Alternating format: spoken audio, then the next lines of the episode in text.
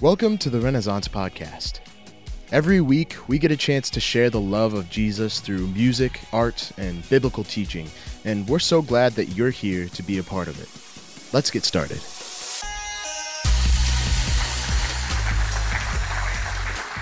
Good morning, everyone. My name is Jeff, and I am one of the leaders here at the church. So I hope you brought a Bible with you. Maybe you have a, a hardcover one, like in a Bible here, um, in a book form, or maybe you have one on your phone. If you have one on your phone, you can open it up.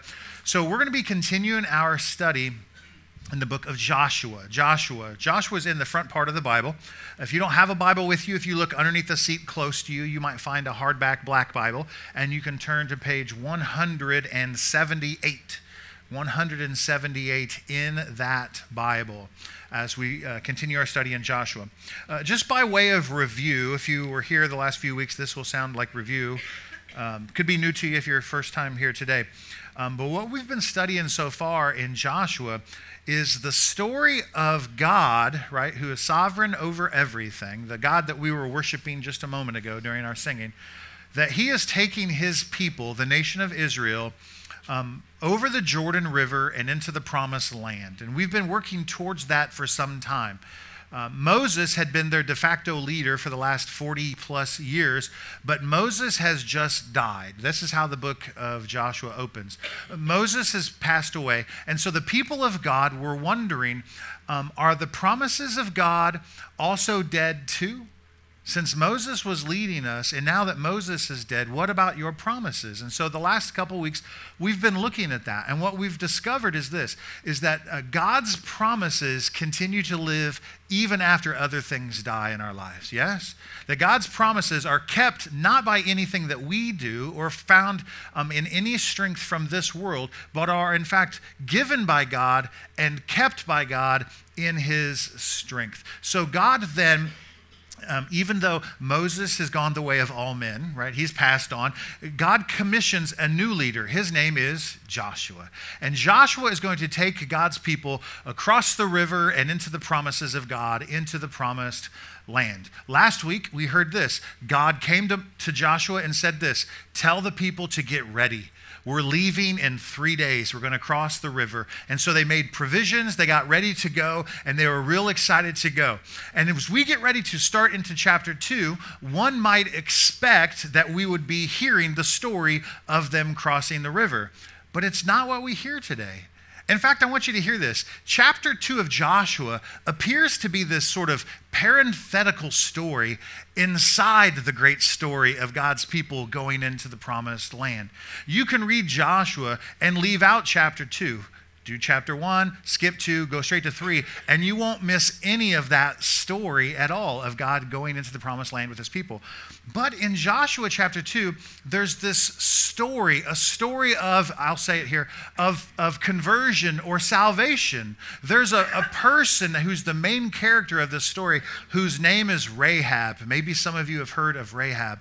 Rahab was a, a Canaanite woman. It just meant this she's not a, uh, an Israelite. She's pagan, is what the Bible would say. She's a pagan woman, which means she doesn't worship the God of the Bible. She worships uh, other gods. And the Bible also tells us what her occupation is. It says here that she's a prostitute. And so, right off the get, we begin to wonder why is the author of this book um, going out of his way, so to speak, to tell us the story of a pagan Canaanite harlot named Rahab in the middle of the greater story of God taking his people into the promises. Why is that story here? Well, I'll go ahead and tell you what I think why the story is there. It's because God does want us to know that even though He is a promise keeper in all things of our lives, He's also a person who saves people along the way right? And many of you are in this room who were not Christians, right? I didn't grow up a Christian. I didn't grow up in a Christian home, but I became a Christian. I became a Christian after I, I come to know who Jesus was and, and all of that. And we'll talk about that in a little bit. But in the middle of this story, what appears to be almost non essential to the greater story, there's this truth hidden in there that God loves his people and wants to save them. So, um, rather than read the entire book, because we're going to work through all the book today, what I'd like to do is pray for us and then I'll read a section of the chapter. We'll talk about it. Then I'll read a section, talk about it. And hopefully, in about 75 minutes or so, we can get out of here. Okay? So, anyways, eh, it's the third service. I'm a bit loopy. I'm a bit loopy right now. So, um, would you would you bow your heads with me and pray? Lord, thank you. I always like to say thank you when we start because we do want to come into your presence with uh, thanksgiving, and we are thankful for everything that you do. Thank you for each of us individually, for our lives, and for everything that you're doing. But thank you also corporately for what you're doing in this church as well. God, we ask that you would be with us today, as the Bible says, where we are gathered in your name, that you would be with us. And so we trust you to be here. So, Holy Spirit, come and open our eyes and ears, open our minds, soften our hearts so that we could receive the truth that you have for us. God, we love you. We thank you for your son, Jesus. And it's in his mighty name that we pray. Amen, amen, amen. So, again, starting here in chapter 2, uh, beginning in verse 1, we'll put the words on the screen here and you can follow along with me. It says here that Joshua, the son of Nun, sent two men secretly from, you, pr- you pronounce that one. I'll give you some help. The emphasis or the accents on the second syllable, just so you know. No, it's Shittim, Shittim right? So uh, Joshua sends two men, two spies secretly from Shittim as spies, saying this Go view the land, especially Jericho. And they went and came into the house of a prostitute whose name was Rahab, and they lodged there. And it was told to the king of Jericho, Behold, two men of Israel have come here tonight to search out the land. Then the king of Jericho sent to, Rahab, saying these words Bring out the men who have come to you, who entered your house, for they have come to search out all of the land. But the woman, Rahab, had taken the two men and hidden them. And she said, True, the men came to me, but I did not know where they were from. And when the gate of the city was about to be closed at dark, the men went out. I do not know where the men went. Pursue them quickly, for you will overtake them, maybe. Verse 6 But she had brought them up to the roof, and she had hid the spies with stalks of flax that she had laid on the order in order on the roof. So the men pursued after them on the way to the Jordan as far as the fords, and when the gate was shut, as soon as the pursuers had gone out. So, uh, a couple things that we might miss if we weren't careful students of the scriptures. Um, the author of the book of Joshua is really trying to lay some tension here at the onset of this chapter. And by tension, I mean this. He gives us two pieces of information that should make us a little nervous. And it's found in that first verse. It says that Joshua sent spies out from Shittim, the, the area of Shittim. Um, here's why that makes us nervous. This isn't the first time spies have been sent into the promised land. Some 40 years ago, Moses, when he was leading, also sent spies into the land. And when those spies came back with their report, most all of them said that the land was wonderful, but the, the Canaanites, the people inhabiting the land, were like giants to us. We Israelites look like grasshoppers to them. And should the Lord lead us over there into their land, they'll, they'll crush us, they'll destroy us. And because of that, fear went through the people of Israel, and they decided not by faith to cross into the promised land, but to rather rather stay on the other side of the Jordan. And because of their lack of faith, the Bible tells us that God sent them out into the desert to wander right? For 40 years, he says, until this generation who lacked the faith to cross has died. Think about that for a moment. This is not the first time spies have been sent in. The last time the spies went in, they came back with a, a, report that was terrifying to everyone. And so the author of this book is telling us pay attention now, something different is going to happen. This might make you nervous, but just wait for the end of the story. And the second thing we realize is that they send the people over from the area of Shittim, which is a dangerous place for the people of God. If you know the story of their history, back in Numbers chapter 25, the Israelites had disregarded God's commands for them and began to whore around the Bible's language to prostitute with the Moabite women, which is what does all of this mean? Let me explain it to you. God wants his people to be a separate people from the other people on the earth. And he told his nation, the Israelites, when you come into this area of Shittim, do not associate with the Moabites. And the Moabites, just so you know, were a people who worshiped all of these other false gods like Baal, etc., etc. And they had wicked religious practices, and God did not want his people intermingling with them. But the Israelites disregarded God's words and, and began to intermingle with them. And even some of them took some of the women as their own wives. And this angered the Lord. And a plague broke out against them. So just know this this area of Shittim is a dangerous place for God's people. So, those two things the author tells us from the get go. Uh oh, what's going to happen next? What on earth shall we do? But I want you to see what Joshua does. Joshua does something that I think would be, the prob- would be probably the first thing we should pay attention to here. Um, God has called us to be spiritual people. Would you all agree with that? Yes, we are spiritual people. So when God tells Joshua, in three days we're crossing the river, he has faith to believe that. But Joshua doesn't just sit around and wait and wait and wait for that to happen. He does something that you and I should learn from. He takes practical steps to move forward into the things of God. See, we are supposed to be spiritual people, yes, but also practical people as well all too often we're either one or the other. How many people want to admit that you're more practical than spiritual? Like when it comes time to do something for the Lord, you just put on your tool belt, your tool belt and start, right? Anyone else besides me? Got a room full of liars today, I see. That's okay. And that happens to us. Sometimes we just we know what to do. We know what worked last time. Let's just do that thing. And so we just get about the business of doing it. And I think God wants that sometimes, but not always. Sometimes He wants us to be spiritual people too. Sometimes He wants us to bend our knees in prayer and have faith to believe and wait upon the Lord. And it's, it's both and. How many people want to admit you're more of that person? You just wait and wait and wait and wait and wait and wait and wait for God to do something. And all the while, the Lord's like, let's go already. Right? So Joshua shows us both. There's a moment to be a spiritual person. Yes, we are spiritual people, but there's also practical moments to be practical and to get involved and to do things. So, anyways, we keep reading verse 4, then it says this. But Rahab, the woman, had taken these two spies and hidden them. So when the king of Jericho, the leader or the mayor or whatever Jericho comes looking for the spies, she had hidden them. And she says these words Yeah, the men came to me, but I didn't know where they were from, which is not true. She knew they were Israelites. I didn't know what they were about, which is not true because she knew they, what they wanted to do. And she also lied when she said that they went out before dark and the, and the city gates were closed, which was not true. They're on her roof, hidden underneath some flax stalks or whatever that is. Now, the question that sometimes um, we get caught up on is whether or not Rahab's lie was in fact sinful.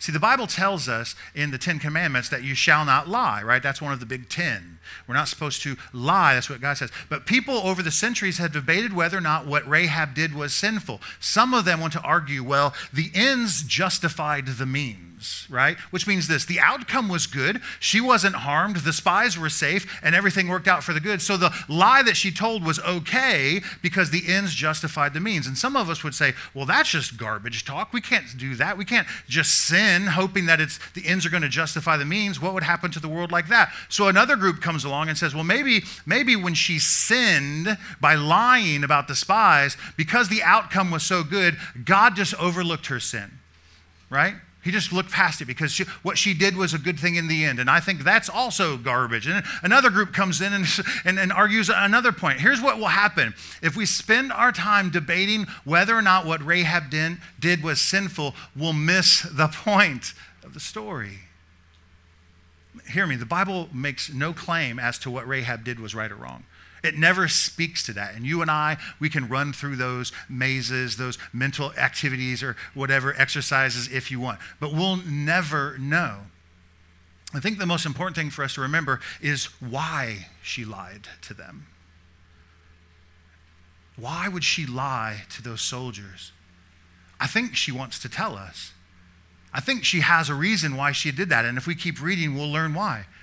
It says, verse 8 before the men lay down, before the spies were to lay down upstairs on the roof, she came up to them. This is sort of a, a flashback moment. We're looking back just before the, the soldiers came and we're learning what took place right before that. she went up onto the roof and she said to the men, I know this. I know that the Lord has given you the land, and that the fear of you has fallen upon us, and that all of the inhabitants of the land melt away before you. For we have heard how the Lord dried up the water of the Red Sea before you when you came out of Egypt, and what you did to the two kings of the Amorites who were beyond the Jordan, what you did to Sihon and Og, whom you devoted to destruction. And as soon as we heard it, our hearts melted, and there was no spirit left in any man because of you. For the Lord your God, He is God in the heavens, above and on the earth below. Now then, Please swear to me, she says, by the Lord, that as I have dealt kindly with you, you also will deal kindly with my father's house, and that you would give me a sure sign that you will save alive my father and my mother, my brothers and sisters, and all who belong to them, and deliver our lives from death. And the men, the spies, said to her, Well, our life for yours, even to death. As long as you don't tell this business of ours why we're here, then when the Lord gives us the land, we will deal kindly and faithfully with you. See, she's telling us something. It says here, verse 9, that she knows the Lord has given you the land. So previously, she's saying, Well, I don't know why the Israelites are here. I don't know what they want. I don't know where they are. All lies. But what she does know is that the Lord has given this land of hers and, and her nations to God's people. And she says, verse 9b, that the fear of the Lord has fallen upon all of us. And it causes us to melt away before you, which I want you to pause and consider why that's significant. As I mentioned earlier, when Moses sent his 12 spies in, when the reports came back and they were fearful of the people, they wandered for 40 years in the desert. Most all of them were going to die out there. But the reality of what was taking place was the Canaanites were in fact fearful of Israel. Think about that. They had wasted, hear me, I want you to hear me. They had wasted their lives because they couldn't see what was really happening, because they were too caught up in their own fears. And because of that, they wandered the entirety of their lives and eventually died. All they needed to do probably was just cross the river and go boo, and the people would have ran away. They were terrified of the Israelites. And she knows this. And you know how she knows this? It says here in verse 10 For we have heard how the Lord dried up the water of the Red Sea before you.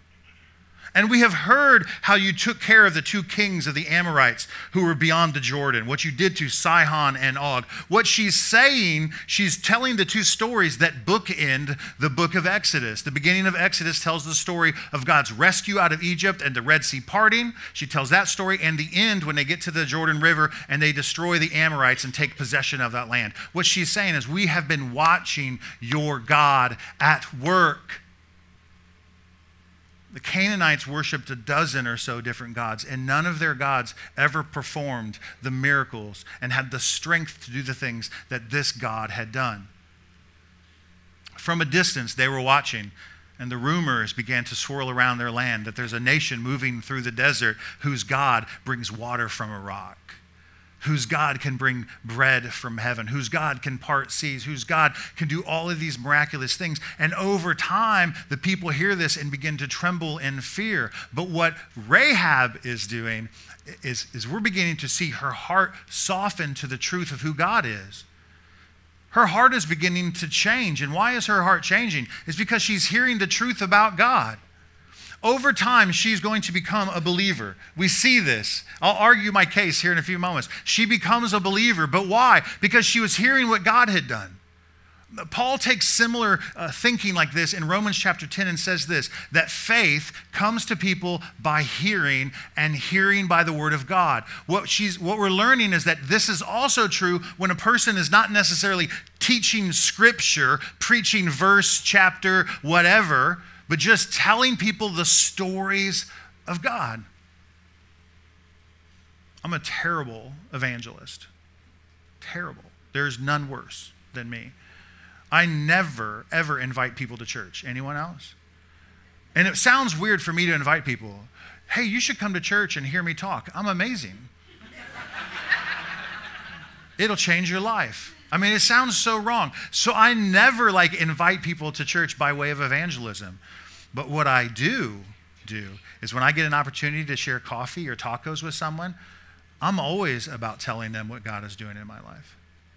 I'm always about telling them how the last week I've been really stressed out and, and anxious and whatever. And I sat down to pray this morning, and, and uh, God came and brought comfort to me in a way that I haven't felt in months. I, I'm always wanting to tell people the story of God in my life. And why is this? Is because when they begin to hear the story of God in your life, they too begin to wonder if this thing is even true. Inside of their heart, God begins to do something that only He can do. And their heart e- either softens towards him or hardens against him. But the word of God will produce something in their hearts. We must be people who tell the stories of God in our lives. So many of us feel unqualified to do so.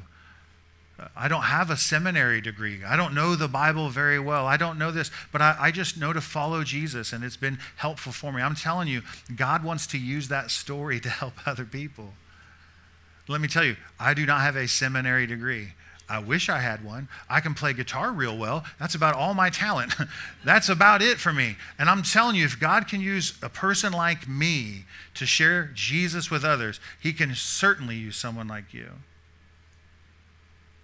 he used Rahab. She saves her own family. Picture this. I want my mother's, my, my, my, mother and my father, my brothers and sisters to be saved. Why? Because she has come to faith in who God is. I've heard of what you have done. This is blowing me away. And she says, verse 11b, the second half of verse 11 For the Lord your God, He is God in the heavens above and on the earth beneath. And the word that she uses for Lord here, that's recorded, eh, in your English translation, it probably just says Lord, like mine does. Sometimes they'll put that in all caps. But know this the, the word there is actually Yahweh, which, if you don't know what that means, this is the personal covenantal name that God uses with his people only in, in uh, Exodus chapter 3, Moses, again, the previous leader, he had had an encounter with God at this thing called the burning bush. The bush is on fire, yet not being consumed, and God is trying to persuade Moses to go back into Egypt to free his people. And Moses doesn't want any part of it. Finally, he relents, and God he asks God, I'll go to Pharaoh, okay, for you, and I'll ask that he release the people. But who do I say sent me? And God responds to Moses and says this You tell them that I am who I am sent you, which at this point sounds like a Dr. Seuss book. I'm just saying. Right? I am that I am. What does this even mean? But know this in the Hebrew translation of that, those, those four words became four consonants Y, W, H, W, which became transliterated into Yahweh. You tell them Yahweh sent you. It's his personal name. And what we're learning from here, from Rahab here, is she's having um, an experience with God, not just any God, because she could have used the word Elohim, which is the, the Bible word for God or gods, but she doesn't. She's having a personal relationship with the true God of the Bible, and his name is Yahweh, and his son is Jesus, and he's come to save the world. And in this moment, we're beginning to understand she's, she's a follower of God now. She's heard enough to know that this God is the true God. Her gods can't produce anything like this God can. She's even heard his name to be called Yahweh. It makes you wonder where did she learn this? Some people want to argue that maybe she heard it over the years from her clients that would come visit. Make no mistake, it doesn't matter to me, but she knows this. She's had an encounter with the living God through the stories of other people. And so, not only does she know who God is, but she also knows that judgment is coming. Just like God had judged the Amorites not many months ago when the, the kings Sihon and Og were defeated and all those people were sent to destruction, the Bible tells us. But she knows what's next on the docket is the land of Canaan. And the Canaanite people will be judged.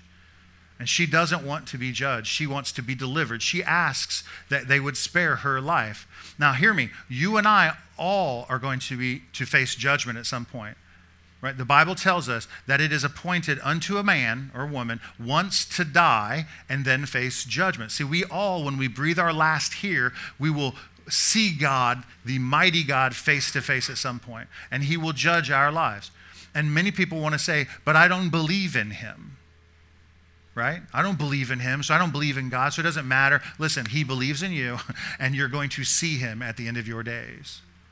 And you're going to face judgment there. And she knew judgment was coming to her, and she asked the spies to spare her. And let's see what happens next. She says to them, I want you to spare me, help my, save my family, this and that. And the spies uh, respond, starting here in verse 15. It says then that she let them down by a rope through the window of her house, for her house was built into the city wall, and so that she lived in the wall. And then she said to the spies, Now go into the hills, or the pursuers will encounter you. Go ahead and hide there for three days until the pursuers have returned. Then afterward, go on your way. And so the spies said to her, We will be guiltless with respect to this oath of yours that you have made us swear. Like, we'll protect you, whatever you want. Behold, when we come into the land, take this. You shall tie this scarlet cord in the window, a red rope, if you will, and tie it to the window through which you let us down. And then gather into your house your whole family, your father, your mother, and your brothers, and all of your father's household. And then, if anyone goes out the doors of your house into the street when we come to take the, the city, then his blood will be on his own head and we shall be guiltless. He's saying, listen, when we come, stay inside the house. Don't go check the mail or mow the grass. Be inside. Because when we come, and if you die, that's on your own fault. That's, that's on you, right? But he says in verse 20, but if you tell this business of ours, then we will be guiltless with respect to your oath that you have made us swear. And she said, Fine, according to your words, so be it. Then she sent them away, and they departed. And she tied that scarlet cord, that red rope, if you will, to the outside of her window. The spies departed, went into the hills, remained there three days until the pursuers returned. And then the pursuers uh, searched all along the way and found nothing. Then the two spies returned home. They came down from the hills, passed over the Jordan again, and went to see Joshua the son of Nun. And they told him all that had happened to them. They told them the story of Rahab, this believer over in Canaan. It'll blow your mind. And then they said to Joshua, and I love this part Truly the Lord, Yahweh, has given us all the land into our hands, and also all of the inhabitants of the land melt away because of us. I love this part because Joshua was one of the original 12 spies that went over at, with Moses. And when they came back, most everyone was saying that we can't go. It's too scary, too scary, too scary. But Joshua was one of them who says, We can do this. We can win. If God's going with us, we'll be fine. And the spies come back and tell Joshua that exact same thing. You were right all along, brother. The, the people are so frightened of us. All we need to do is walk in and take the land. Now, I want to pause here. I have a few minutes left to talk a little bit about this rope, this scarlet thread, this scarlet cord, whatever this is.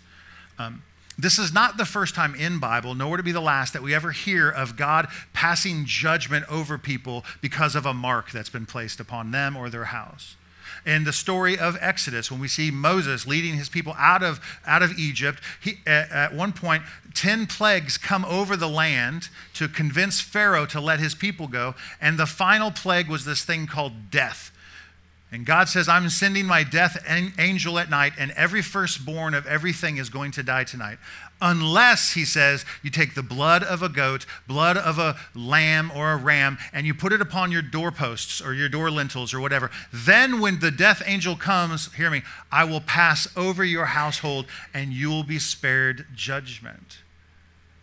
That story is what the Hebrew people use to celebrate Passover every year. That story is just like this story. If she'll just mark her home with a red cord when judgment comes, when the people of Israel come to take the land, they will pass over her house. Listen, you and I have the opportunity to be spared judgment too if we would just place our faith in Jesus.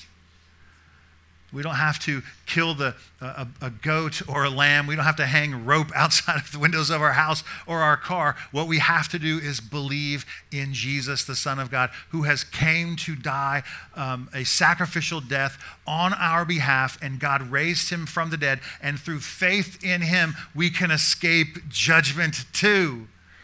The mark is Jesus' blood over us, if you will. The Bible even talks about this. It is the blood of Jesus that makes us clean. It's not our actions, it's not our works, it's not our Bible study, it's not our church attendance, it's not our check writing, it's not our, you know, all the great things, the recycling that you do and all that stuff. That's not what makes us clean before the Lord. What makes us pure before him is the shed blood of his son Jesus. Guys, when we move upstairs, I need you to hear this, and I'm finishing right here. Um, more people are going to show up at this church than we've ever seen before. I'm convinced of it. I don't say that braggartly. I'm, I'm more scared of it than excited, just so you know. There will be a whole lot more things to do. And the people that are going to come, many of them will not be Christians. In fact, it is my desire, um, most of them won't be Christians.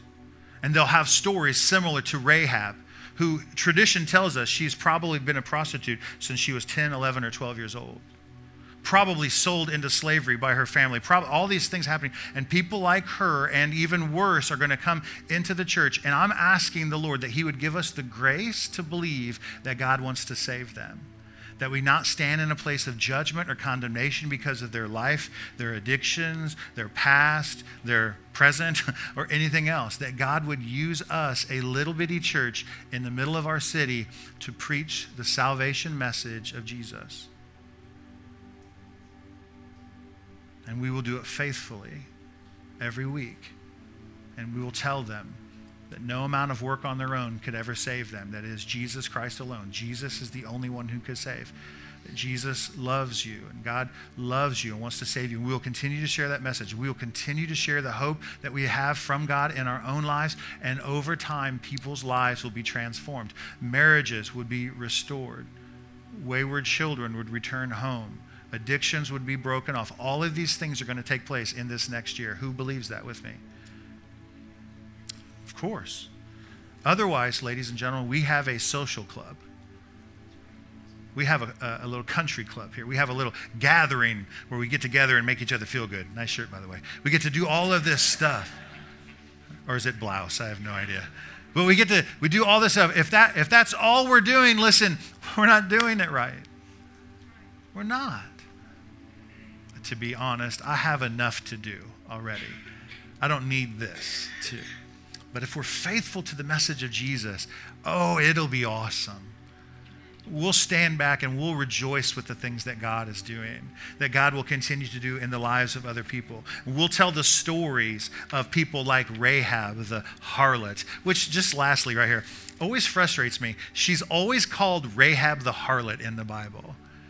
It's never just Rahab. Can we look past her past already? I'm just saying.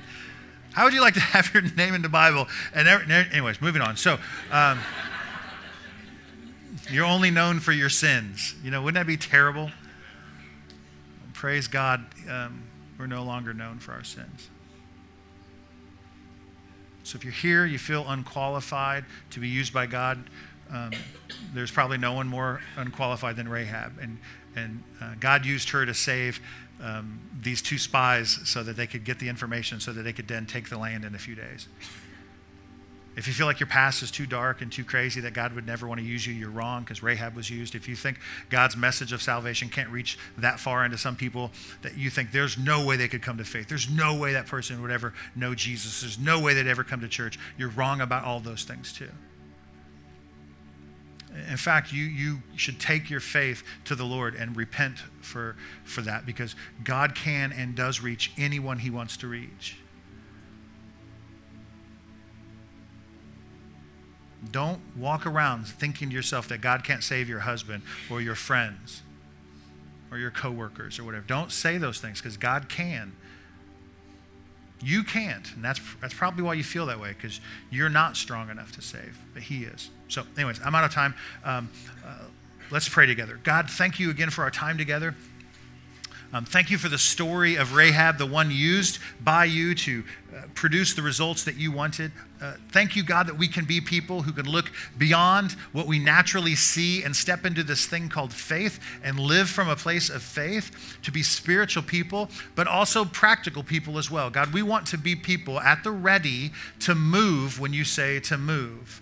So, God, would you prepare us, these uh, all the people here, that when we gather new people these next months as people start to come to the church, that we would be ready to receive them, ready to share the stories of Jesus with them, ready to pray with them, ready to uh, be ready to encourage them and to help them in the ways that you would want us to. God, thank you for our time together, and we ask that you bless it in Jesus' name. Amen.